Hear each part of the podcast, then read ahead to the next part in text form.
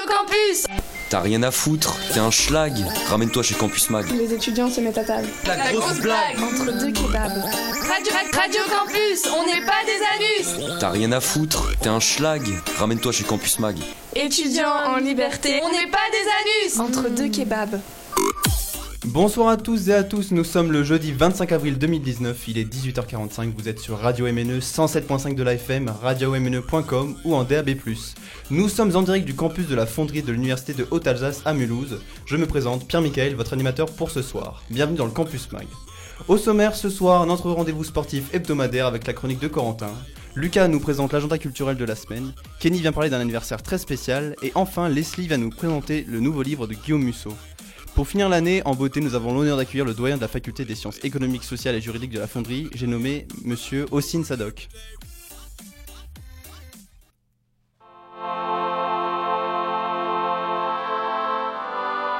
MNE, radio libre. Ou presque. au soleil.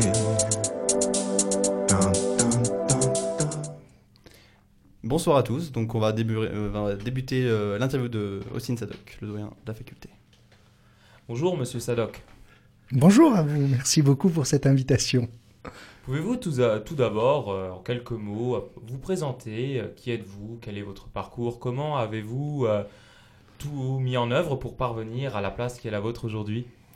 Alors, c'est une longue histoire, pas les fonctions de doyen, parce que ce sont des fonctions administratives un peu spécifiques, euh, mais pour me présenter brièvement, je suis enseignant-chercheur à l'université de Haute-Alsace euh, depuis 1996, donc ça fait très très longtemps. Je suis l'un des premiers enseignants à être intervenu dans cette faculté des sciences économiques, sociales et juridiques lorsqu'elle est devenue euh, juridique, parce que la faculté est beaucoup plus ancienne, elle remonte aux années 1992, elle était hébergée par la faculté des euh, sciences humaines, et on l'a intégrée, quand l'a intégrée, on a créé ce département d'études euh, juridiques, j'étais l'un des fondateurs de ce département. Euh, je suis enseignant-chercheur en droit, plus précisément en droit international public, et c'est à ce titre que depuis euh, toutes ces années, je réalise des enseignements et des activités de recherche. Pour être plus précis sur la question que vous posez, les fonctions de doyen, c'est des fonctions en réalité qui sont administratives. Ça signifie que j'assume la direction politique de l'une des composantes de l'université. L'université est composée de huit, ce que l'on appelle des unités de formation et de recherche. Euh, les facultés. Mais juridiquement, on les nomme des unités de formation et de recherche. Et à la tête de ces, euh, unités de formation et de recherche, il y a des directeurs euh, qui portaient le nom jusqu'en 1968 de doyen, mais de manière un peu affective, on a conservé ce nom de doyen, mais la fonction elle-même ne signifie qu'une seule chose, la direction euh, pédagogique, euh, la direction euh, politique euh, de, de la faculté. Pour accéder à ces fonctions, en réalité, il faut être élu par vos collègues. Plus précisément, c'est le conseil de la faculté et donc les personnes qui ont été élues au conseil de faculté qui vont désigner quelle est la personne qui prendra la direction de la faculté. Et c'est ce que je me suis porté candidat en juin de l'année dernière, en juin 2010 18 et c'est depuis cette date euh, que j'ai pris la succession de mon collègue Jean-François Havard. Donc euh, voilà, je voulais juste préciser aux auditeurs que voilà, je suis Corentin, je suis étudiant en première année de droit et voilà, c'est moi qui ai posé la première question et je vais enchaîner sur la seconde. Avez-vous euh, des projets d'envergure à l'heure actuelle sur le campus de la Fonderie, construction de nouveaux bâtiments, ouverture de nouvelles licences, de nouvelles formations, réaffectation des bâtiments, programme avec le quartier? Oui, euh, j'avais un certain nombre de projets que j'ai soumis au conseil de la faculté et euh, je crois que le conseil de faculté me suit euh, dans cette direction.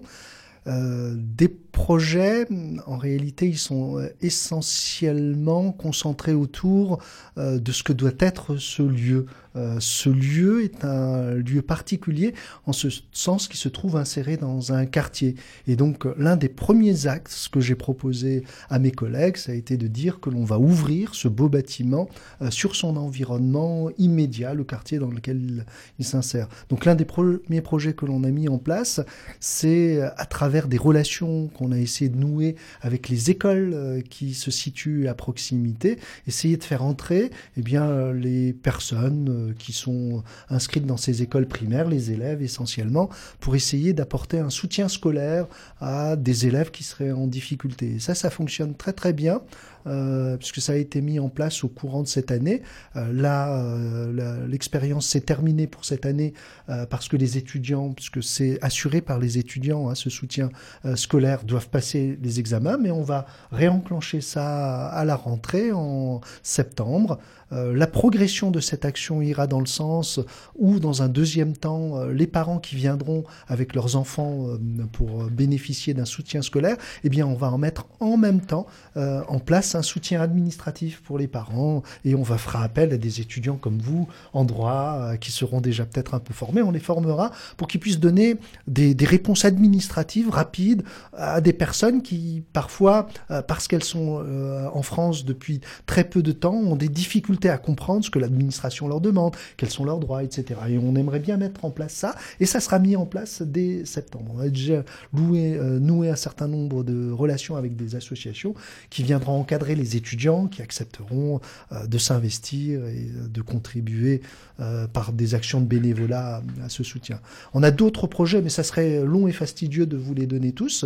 Je ne vous donne que cet axe qui me tient à cœur, qui est axé sur la responsabilité sociale et environnementale, le développement euh, durable.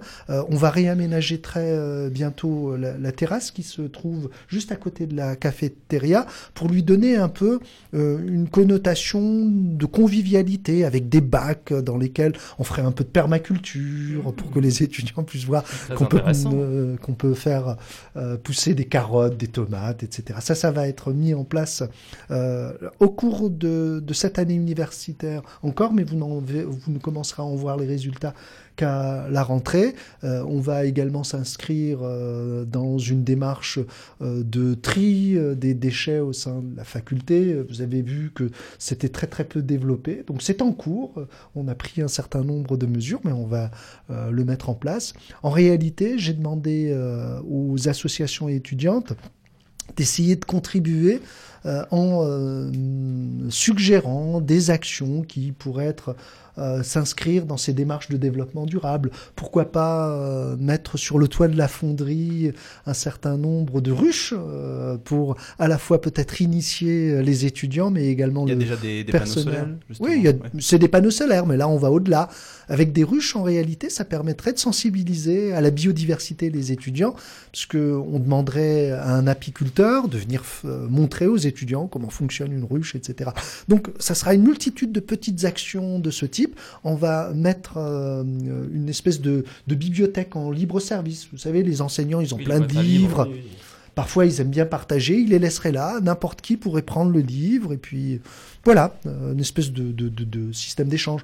On veut mettre en place également un dispositif dans lequel les étudiants euh, qui partent de Mulhouse, il leur reste une cafetière sur les bras, une casserole, je sais pas trop quoi, ils pourraient laisser ça ici, et puis ça pourrait servir à d'autres étudiants qui s'installent, etc.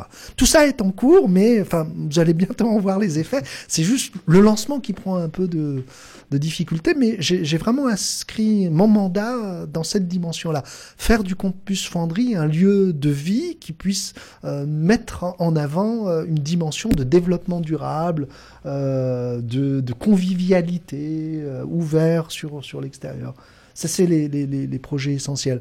En termes de diplôme, pour l'instant, on sort d'une phase d'accréditation par l'État de nos diplômes. Donc, pour l'instant, nous n'en avons pas de nouveau parce que ça viendra, l'accréditation s'est terminée l'année dernière, euh, ça viendra probablement dans les trois prochaines euh, années où on devra réfléchir à nouveau à voir comment est-ce qu'on enrichit notre offre de formation. Puis d'autres actions ont été mises euh, en place en direction du personnel administratif, en direction des, enseignants. Ça vous concerne un peu moins, mais ça fait partie de cette politique sociale de la faculté. Mm. Je vous remercie euh, de nous avoir éclairé sur euh, tous ces beaux projets euh, et je manifeste ma vive impatience de les voir se, euh, se concrétiser. Justement, j'aimerais maintenant passer le relais à Loïc sur la question notamment des frais d'inscription pour les étudiants extra-européens. Merci beaucoup. Alors bonjour, euh, monsieur Sadoc. Alors moi c'est Loïc, du coup je suis étudiant en, en troisième année d'histoire ici à la fonderie. Oui. Euh, alors ma question porte plutôt sur votre, votre point de vue à vous et le point de vue de, ceux qui vous entourent en tant que doyen euh, vis-à-vis de la hausse des frais d'inscription, de cette hausse colossale en fait des frais d'inscription pour les étudiants étrangers qui a été décidée du coup euh, par le gouvernement. C'est- Hors, c'est- hors UE, euh, hors Voilà. Union Européenne. Oui, oui, bien entendu. C'est c'est une question euh, à la fois intéressante, pertinente et importante. Euh, je trouve que cette question n'a pas été suffisamment médiatisée, euh, en ce sens que dans les cercles universitaires, nous sommes au courant euh, de ce dispositif qui devait être mis en place. Très récemment, les décrets ont été pris, donc on sait que c'est officiel depuis peu.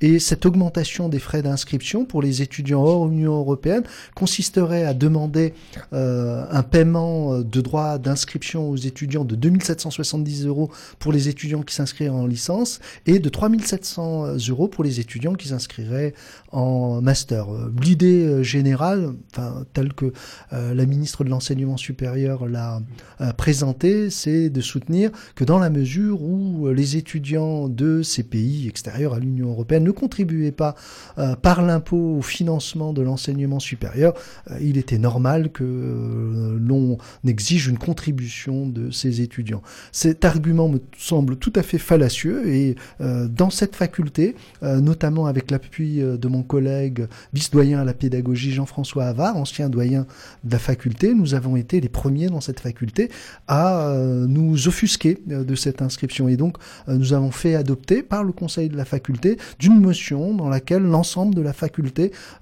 prenait parti et refusait l'augmentation de ces droits d'inscription. Nous avons dit, nous, à la faculté, que nous ne le ferions pas. L'université, euh, très compréhensive, en réalité, on a diffusé notre position et l'université était assez en phase avec cette position, de sorte que pour toute l'université d'Alsace, le parti qui a été pris, c'est de dire les étudiants qui s'inscriront euh, à, l'université, euh, étudiants extra-européens, ne payeront pas ces droits d'inscription, puisque nous avons la possibilité euh, de euh, dispenser de paiement de droits d'inscription jusqu'à 10% des effectifs totaux de l'université hors boursier, ce qui correspond euh, très largement euh, aux étudiants étrangers qui s'inscrivent chez nous. Donc pour tous ces étudiants-là, euh, nous ne l'appliquerons pas. D'autres universités ne l'appliquent pas. Strasbourg a pris position en disant on n'appliquera pas ces, droits exorbitants. L'université de Montpellier, de Rennes, beaucoup d'universités parisiennes sont un peu dans cette même idée. C'est fallacieux en ce sens que si on prend un exemple comme euh, la, faculté ici, euh, on accueille des étudiants étrangers.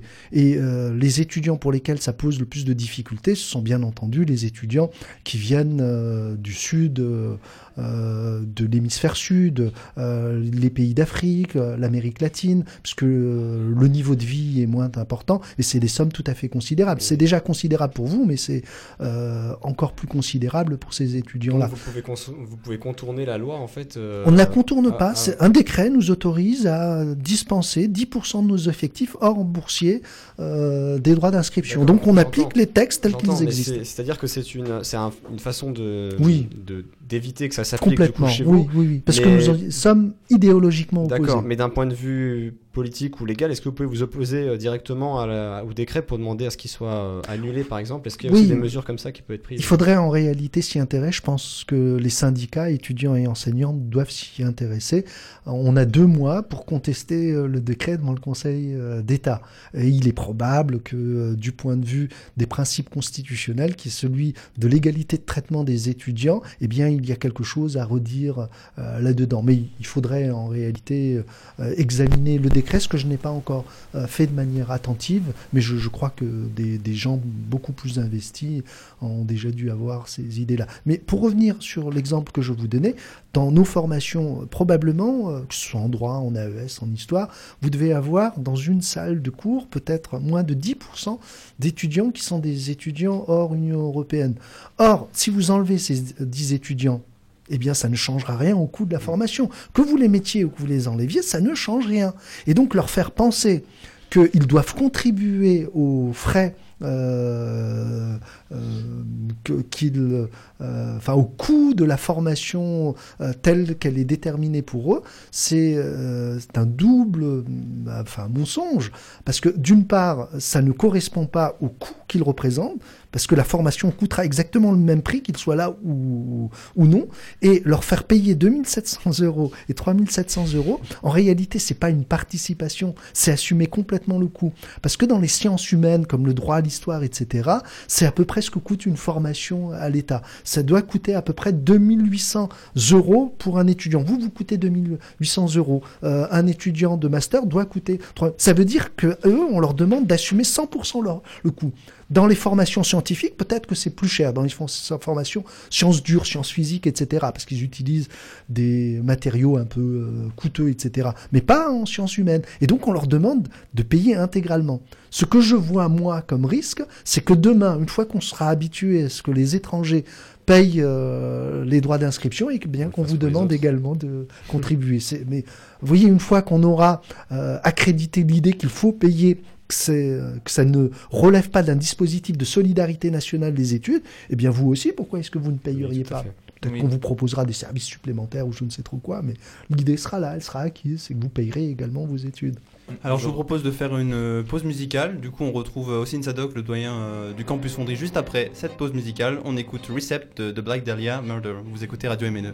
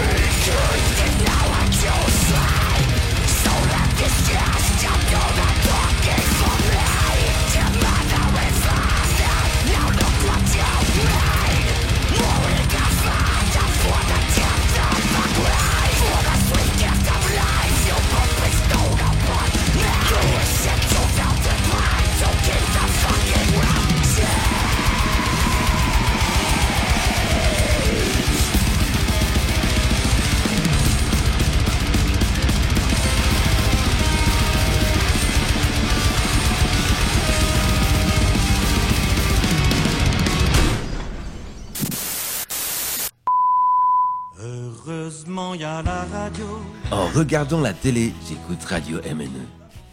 Vous écoutez Radio MNE 107.5 de la FM. Nous recevons ce soir Ossine Sadok, le doyen de- du campus de la Fonderie. Donc euh, voilà, j'avais une autre question à vous poser, euh, monsieur Sadok. Euh, au début de cette année universitaire, on avait eu vent, on avait eu quelques échos, euh, selon lequel il y avait un projet d'unification entre euh, l'UNISTRA, l'Université de Strasbourg, et l'UHA. Ce projet est-il toujours d'actualité ou est-il retombé dans les cartons? Alors c'est euh, une idée assez ancienne, celle euh, de la fusion ou du regroupement ou d'une convention qui existerait entre l'UNISTRA, l'Université de Strasbourg et l'Université de Mulhouse. En réalité, cette euh, idée a germé en 2007 après la loi euh, sur les responsabilités et libertés des universités. Et, donc euh, l'idée, c'était celle de 2007, hein, c'était nouveau président de la République, Nicolas Sarkozy, qui considérait que small n'était plus beautiful et qu'il fallait faire des grands ensembles, etc. Et donc beaucoup d'universités, euh, à partir de ces années-là, euh, ont décidé de fusionner, parfois sur injonction un peu euh, du ministère de l'enseignement supérieur, parfois simplement parce qu'elles avaient des intérêts à le faire. Et c'est le cas des universités strasbourgeoises. Elles ont fusionné. Il y en avait trois, il n'y en a plus qu'une seule. C'est le cas des universités euh, que l'on trouve en Lorraine. Elles ont fusionné. Et donc dans cet ensemble, euh, s'est posé la question du devenir de l'université de Et donc ce qui semblait le plus naturel, c'est euh, que euh, l'on aille vers euh, notre voisin du Nord, Strasbourg.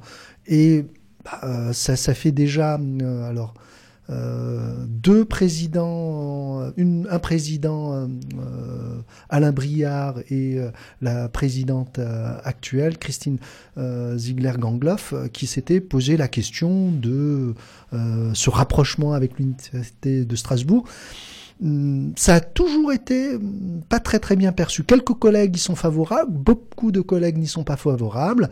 Et donc, euh, comme depuis 2007, bah, ces choses reviennent euh, périodiquement, que ça a demandé beaucoup de réunions, euh, je crois que l'université de Strasbourg s'est un peu lassée, notamment son nouveau euh, président, euh, Michel Deneken. Et euh, il me l'a dit en aparté un jour, parce que c'est quelqu'un que je connais très bien. Il m'a dit mais, mais ça nous intéresse plus, Mulhouse. Si vous voulez rester seul, eh bien restez seul. Et je vais vous faire une confidence, mais il faudra pas le répéter. hein. Il m'a même dit un jour mais vous, si à la faculté vous voulez vous rattacher à Mulhouse, bah tu peux venir quand tu veux. J'ai pas de souci avec ça.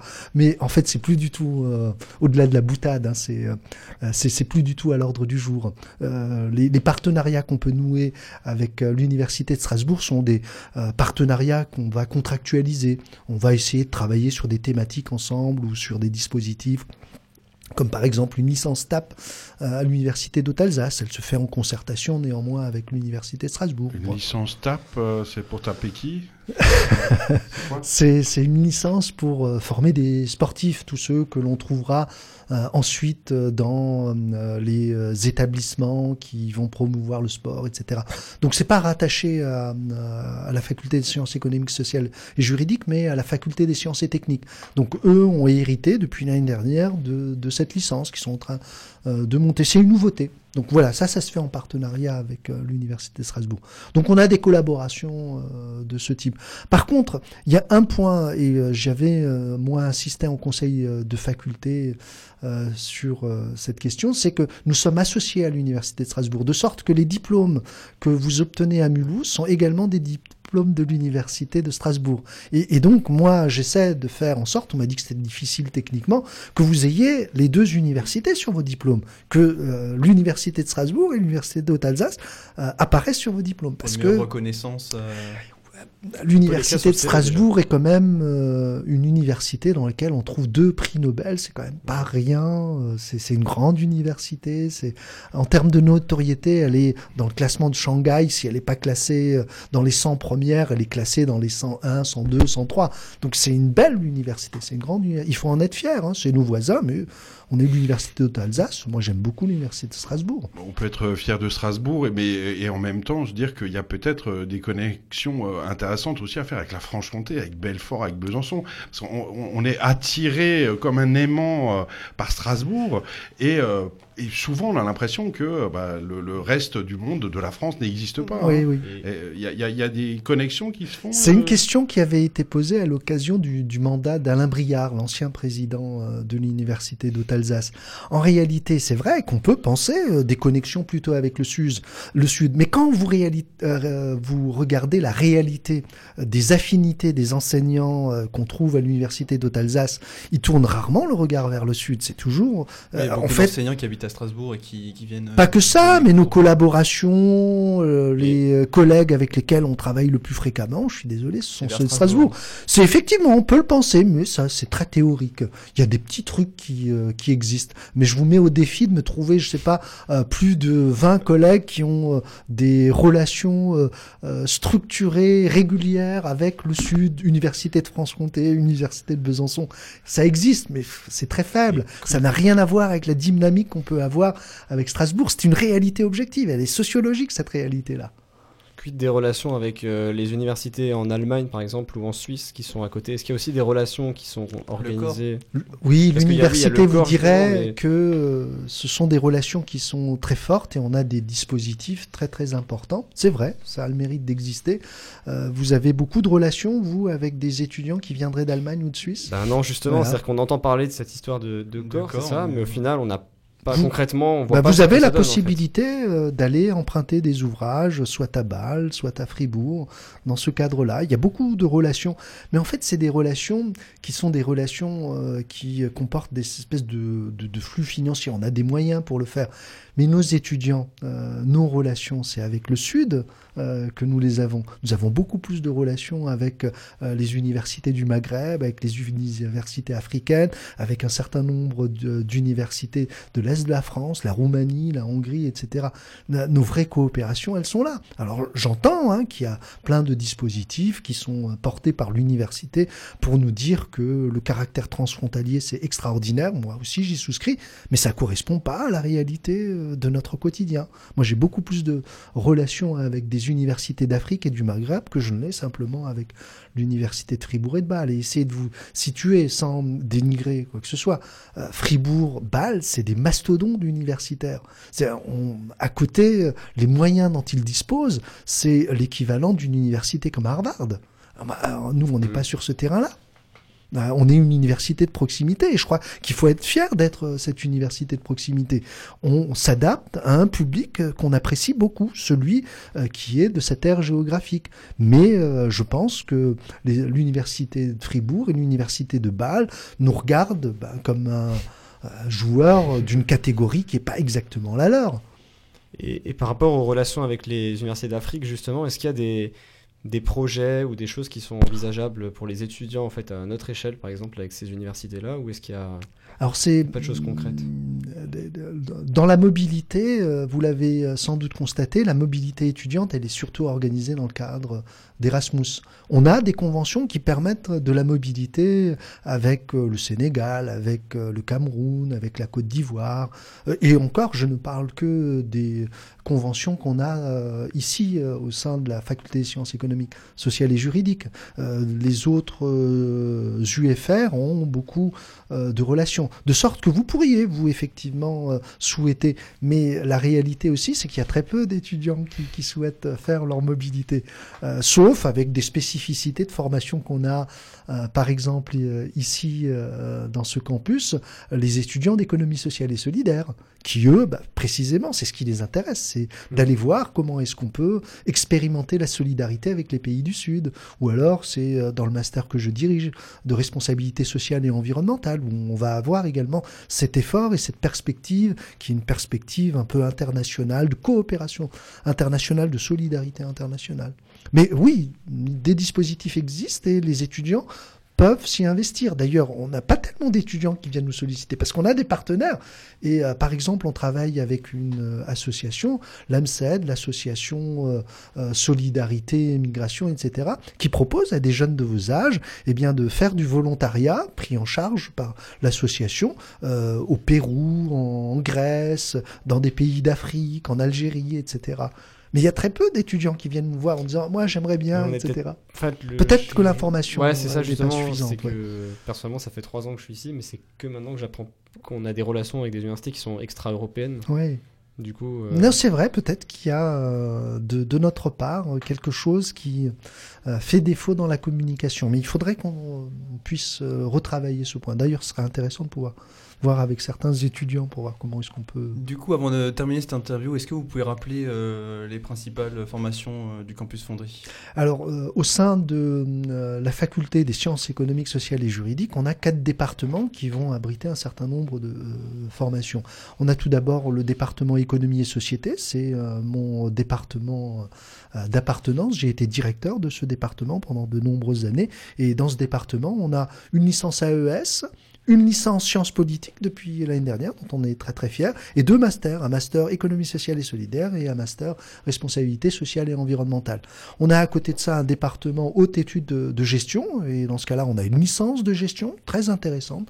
Euh, J'ai vu euh, pour la première fois les étudiants de la licence euh, cette semaine, et je les ai trouvés vraiment, vraiment intéressants, intéressés. C'était pour leur parler de questions de développement durable hein, auxquelles euh, vous étiez attachés. Et ils ont ensuite des, des masters, beaucoup de masters, euh, management de projet, euh, audit et contrôle, et ils fonctionnent beaucoup sous la forme de l'apprentissage. Et donc c'est assez intéressant. On a un département d'histoire avec une licence d'histoire, et puis euh, alors sur sur les masters, je les maîtrise pas suffisamment euh, en histoire, mais ils ont un master qui est à eux. Je crois qu'ils veulent développer un peu ces masters. Ils sont en cours de réflexion actuellement. On a un département droit avec des diplômes de droit, une en droit, bien entendu, et, là aussi euh, euh, deux, deux masters, un master qui est plutôt hum, euh, orienté autour du droit social désormais, il a été transformé assez récemment, et un autre master qui, euh, lui, s'articule autour euh, du droit des affaires, de la thématique des risques, et, euh, voilà. Et ils avaient une dimension un peu développement durable jusqu'à présent, comme nous, mais qu'ils ont un peu abandonné au profit du, du droit social. Et donc voilà les différentes formations que l'on trouve ici. D'accord, eh Et vous pourriez me faire le même reproche, c'est effectivement quand on rentre dans le bâtiment, en fait, on on n'a pas la vision immédiate des, des- des formations qui vont être réalisées. Et ça, on va y remédier bientôt. Mais écoutez, Ossine Sadok, euh, donc je le rappelle, vous êtes le doyen du campus Fonderie. Je vous remercie d'être venu ce soir.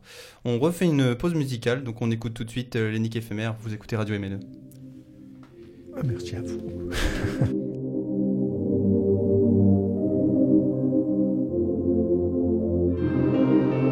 Souvent je mens pour aussi papillonner, me faire croire que les passants pourraient être tous intéressants. Je m'évente d'admiration, m'extase à l'addiction d'une phrase ou d'un jeté de sourire vite interprété. Souvent je mens pour faire croire à mon dedans qu'il vit démesurément et qu'il peut même plaire à plein temps avec juste un ou deux baisers que je chope à l'envolée. Je m'imagine des volcans qui inonderaient mes champs de blé. Souvent je mens je m'excite pour tous les gens qui lancent des banales à comme ils lanceraient naturellement des sextos juste pour jouer avec très peu de finalité. Quant à moi, je tombe amoureux devant le paletant des gens fougueux. Souvent, je mens et je sais en faire des caisses assez lourdes apparemment, car elles pèsent tout comme elles restent pendant des semaines de galère où je rame à tout défaire, m'émanciper de ses affaires. Viens, regarde, je ne sais pas le faire.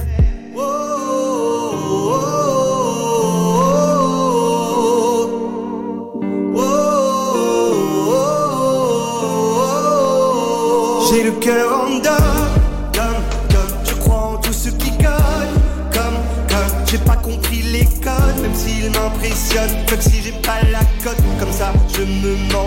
J'ai le cœur en dehors, comme, comme chaque fois que je tombe croque love, love, love, j'ai pas compris les codes, même s'ils m'impressionnent, comme si j'ai pas la cote, comme ça je me mens.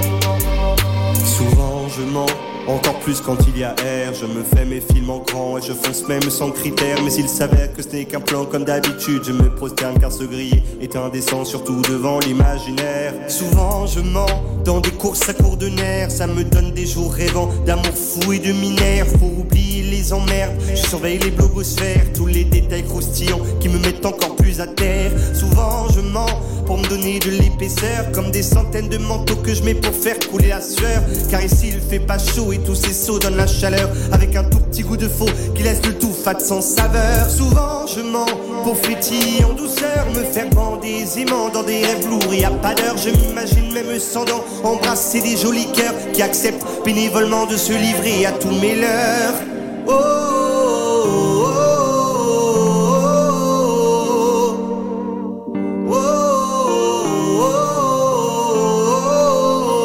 J'ai le cœur en dame, dame, dame. Je crois en tout ce qui gagne, comme, comme. J'ai pas compris les codes, même s'ils m'impressionnent. Faire si j'ai pas la cote, comme ça je me mens.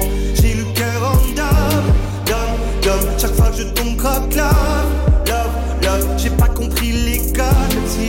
s'ils m'impressionnent. Faire si j'ai pas la cote, comme ça je me mens. Car il me manque cette audace, des prises de position classe avec des je t'aime efficaces, sans les jeux de baise à la ramasse. Il me manque ce petit acte de sur-soi pour que ça marche. En attendant, je mets les races, puis je crois en tout ce qui se passe. Crois que j'ai pas compris les bases, pour qu'autant je galère au max. Mais comme Jacques disait des dames, c'est ton pire ennemi qui est en face. Du coup, je fais comme d'hab, je me cache et je m'invente des cœurs qui frappent en criant des idoles en masse, tout en les épiant sous mon masque. J'ai le cœur en dame, dame, dame. Je crois en tout ce qui gagne. Comme, comme, j'ai pas compris les codes, même s'ils m'impressionnent. Que si j'ai pas la cote, comme ça je me mens. J'ai le cœur en dame, dame, dame. Chaque fois que je tombe croque love, love, love. J'ai pas compris les codes, même s'ils m'impressionnent. Que si j'ai pas la cote, comme ça je me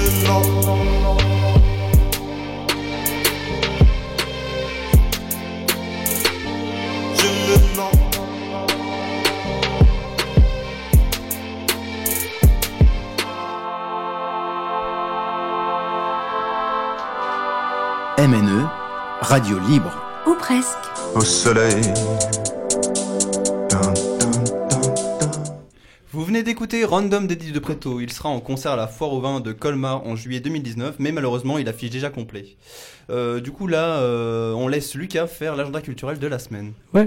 Alors euh, commençons cet agenda avec le mois du cerveau. Mais alors qu'est-ce que c'est le mois du cerveau? En fait, c'est un collectif d'associations qui propose de mettre en avant une partie très exploitée de notre corps, le cerveau. Alors euh, cette édition fait la part belle aux acteurs qui souhaitent informer euh, sur les avancées médicales et l'accompagnement des personnes malades, déstigmatiser et soutenir l'inclusion sociale de ceux qui vivent avec une maladie, partager avec le public, lecture, films et même un match d'improvisation théâtrale. Alors le mois du cerveau, c'est à partir du 27 avril et jusqu'au 4 juin au cinéma Bel Air de Mulhouse. Mais si vous aimez le frisson, on vous propose la Murder Party.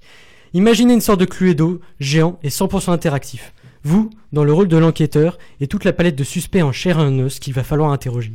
Bienvenue à la Murder Party de la Cité du Train à Mulhouse. Les deux dernières de Lady Diamond, c'est en mars et en avril 2019. On vous laisse découvrir ce...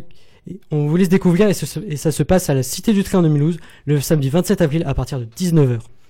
N'hésitez pas ce week-end à Motoko à Mulhouse où aura lieu la première édition du festival de l'écriture Motamo. Les, organisa- les organisateurs ont souhaité une ambiance chaleureuse et ont choisi Motoko car c'est un lieu d'innovation dédié aux échanges, ce qui correspond parfaitement à l'identité de Motamo. Ce projet constitue le premier jalon d'une réflexion sur la bibliothèque de demain, hors des, murs, participative, tournée vers l'ouverture. Pour ce concept, on ne, on ne vous dit pas, euh, vous dit pas plus et on vous laisse vous rendre à Motamo à partir de demain, vendredi 26 avril 2019, à partir de 16h. Et Radio MNE sera bien entendu sur place. N'oubliez pas que vous êtes toujours conviés au, théâ- au théâtre Poche Ruelle jusqu'au 11 mai 2019. L'hôtel Libre-Échange, pièce de Féno-. La pièce met en scène une histoire d'adultère où les portes claquent et les claques portent. Un seul mot d'ordre, s'amuser. L'hôtel Libre-Échange et c'est donc au- jusqu'au 11 mai, théâtre Poche Ruelle de Mulhouse. Et enfin, je vous laisse conclure et euh, je vais conclure et, je- et aussi ajouter une touche de sport. Et comme va annoncer Corentin dans sa chronique sport, samedi, les volleyeuses de l'ASPTT joueront les quarts de finale au Palais des Sports de Mulhouse. Je vous remercie de votre écoute et vous souhaite une bonne fin de journée sur Radio MNE. Donc merci beaucoup Lucas. Donc maintenant je te laisse la parole Kenny. Oui, juste pour ajouter peut-être sur euh, Motamo, on est partenaire et demain on est en direct au festival Motamo, hein, notamment avec le Shtama demain dès 17h. On sera tout le week-end euh, à Motoko pour ce festival, oui, du coup. Donc euh, tu voulais nous parler d'un anniversaire spécial aujourd'hui. Et oui, un anniversaire, oui, vous savez ce qu'on fête comme anniversaire euh, en radio euh, cette année? Pas du tout. Pas du Non, non. pas du tout, non. Bon, ouais, je vais vous situer quand même. hein. Nous sommes dans les années 60, en 1969 plus exactement. L'université de Lille arrive et elle est créée sur 200 hectares. Le, donc c'est le campus scientifique d'ANAP devenu Villeneuve d'Ascq. Euh, donc maintenant, pour passer le temps, Christian Vervardet, étudiant et en électronique, âgé de 19 ans, fabrique un émetteur radio pirate dans sa résidence universitaire baptisée Bachelard. Rapidement, il est rejoint par d'autres étudiants et donne naissance à Radio Campus. Cette radio commence à émettre dans la, clandestinité. Remettons les choses dans, le contexte, hein, à l'époque et même maintenant, hein, il est illégal d'émettre de façon pirate, mais tout est peut-être possible à l'époque et peut-être même maintenant s'il y en a qui font le piratage, mais ne le faites pas quand même. Avant la création du Conseil supérieur d'audiovisuel, donc le CSA, l'État avait le monopole de la diffusion hertzienne. C'était le rôle de l'Office de radio de diffusion télévision française qu'on appelle tout simplement l'ORTF. Impossible de prendre les ondes en main, verrouillé par l'État, comme souligne Eric Bross, président de cette association, donc de cette radio. C'est une radio clandestine qui est pistée par la police et la préfecture. Dans le même temps, elle a aidé à la création de nombreuses radios indépendantes dans la région. Citation parue dans le 20 minutes. 1981, année de libération de fréquences, promulguée par François Mitterrand, on a vu naître des radios libres comme énergie, devenue commerciale par la suite. Radio Libertaire, la radio anarchiste. Je peux en faire une liste complète, hein, mais euh, mais il y a une seule radio qui nous intéresse, c'est Radio Campus, devenue Radio Campus Lille, la première radio libre pionnière en France, devenue officielle aux yeux de l'État. Elle fête donc ses 50 ans cette année, 50 événements dans 50 lieux différents. Voilà la promesse de cet anniversaire, notamment le prochain reportage en direct sur la couverture le 27 avril 2019. Un petit coucou aux Lillois de, de la parade d'ouverture de l'île 3000 à vivre chez nos confrères de Radio Campus Lille. Cette radio possède trois salariés et, tenez-vous bien, 250 bénévoles qui tiennent cette, radio et qui animent des émissions. Elle émet 24 sur 24 en FM et aussi en DAB+, la radio numérique terrestre et en streaming hein, euh, sur internet ou aussi euh, sur les euh, enceintes connectées. Cet événement est donc une aubaine pour le réseau Radio Campus France. Vous savez que MNE fait partie de ce réseau depuis maintenant 3 ans bientôt et qui va faire son assemblée générale comme chaque année donc à Lille. Des ateliers, des rencontres seront au programme. Cela se passe du 6 au 8 juin 2019. Pour plus d'infos, hein, rendez-vous sur radiocampus.fr. Et si vous voulez voir Radio Campus Lille, ben radiocampusLille.fr. Et on souhaite un bon anniversaire à Radio Campus Lille. Merci beaucoup Kenny, on, on écoute tout de suite un groupe local de Hook avec Honey Blues, vous écoutez Radio MNE.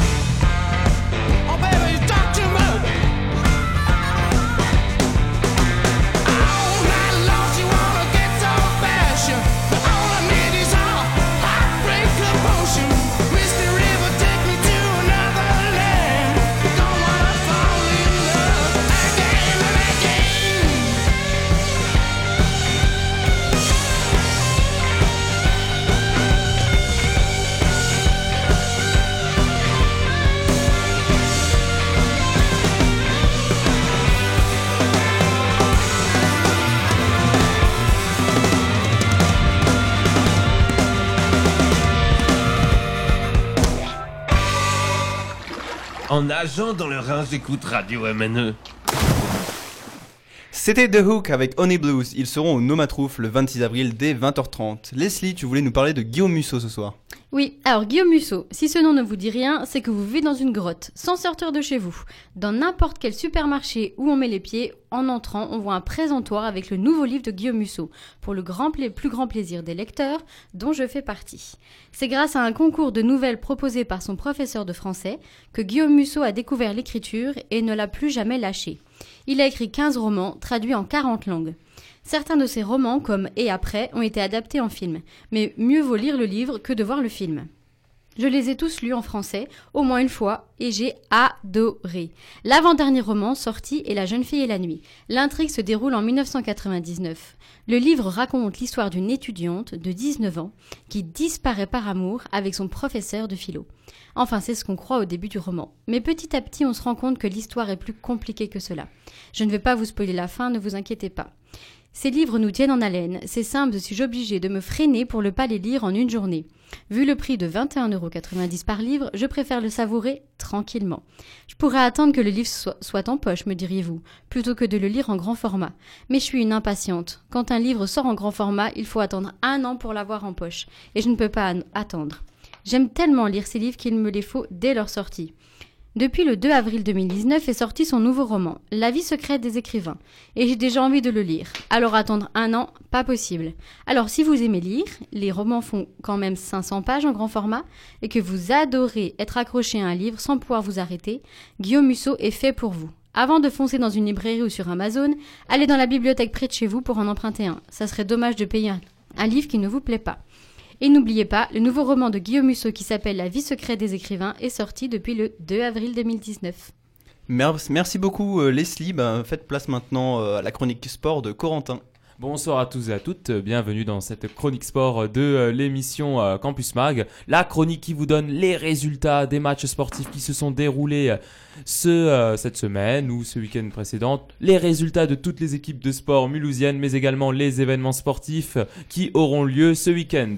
Et on commence sans plus attendre avec les résultats. Hier soir, l'équipe de la SPTT Mulhouse Volley en volleyball féminin a été défaite par l'équipe de Marc Ambareuil 3 à 0. C'est une défaite très très surprenante des filles de Magali Magaille qui avaient euh, littéralement survolé cette ligue féminine de handball et qui ont perdu contre la huitième équipe au ranking. Donc cette défaite en quart de finale aller des playoffs n'est pas éliminatoire. En effet, il suffit aux Mulhousiennes de reprendre du poil de la bête en s'imposant contre cette même équipe de Marcan-Barreuil lors du quart de finale retour qui aura lieu ce samedi 27 avril à 20h au Palais des Sports de Mulhouse. Si vous voulez voir ou si vous espérez tout simplement voir les filles de Magali Magaille de la SPTT Mulhouse Volley prendre leur revanche en quart de finale retour de euh, du des playoffs euh, du championnat de France de handball de euh, volleyball féminin, veuillez m'excuser. Et ben rendez-vous ce samedi 27 avril à 20h au Palais des Sports de Mulhouse pour espérer une probable qualification en demi-finale des Mulhousiennes de Magali Magaille.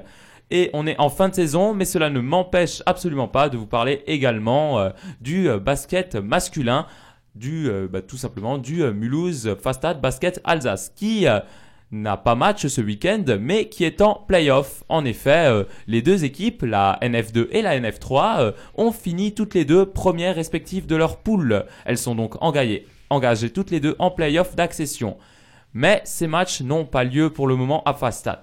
J'aimerais tout simplement vous parler d'autre chose. En effet, euh, à la salle polyvalente de Pfastat, à partir de 21h, ce samedi 27 avril 2019, le MPBA organise une soirée dansante sur le thème des années 80. Donc si vous avez envie de sortir, euh, de passer votre samedi soir ailleurs que devant la télévision, si vous avez envie de réécouter les hits qui ont parsemé votre enfance ou votre adolescence, ou si vous avez tout simplement envie de passer un bon moment de plaisir, eh ben rendez-vous à cette soirée années 80 organisée euh, ce samedi 27 avril à 21h à la salle polyvalente de Pfastat. Les ventes sur place seront à 12 euros et euh, vous pouvez tout de suite acheter une prévente à 10 euros.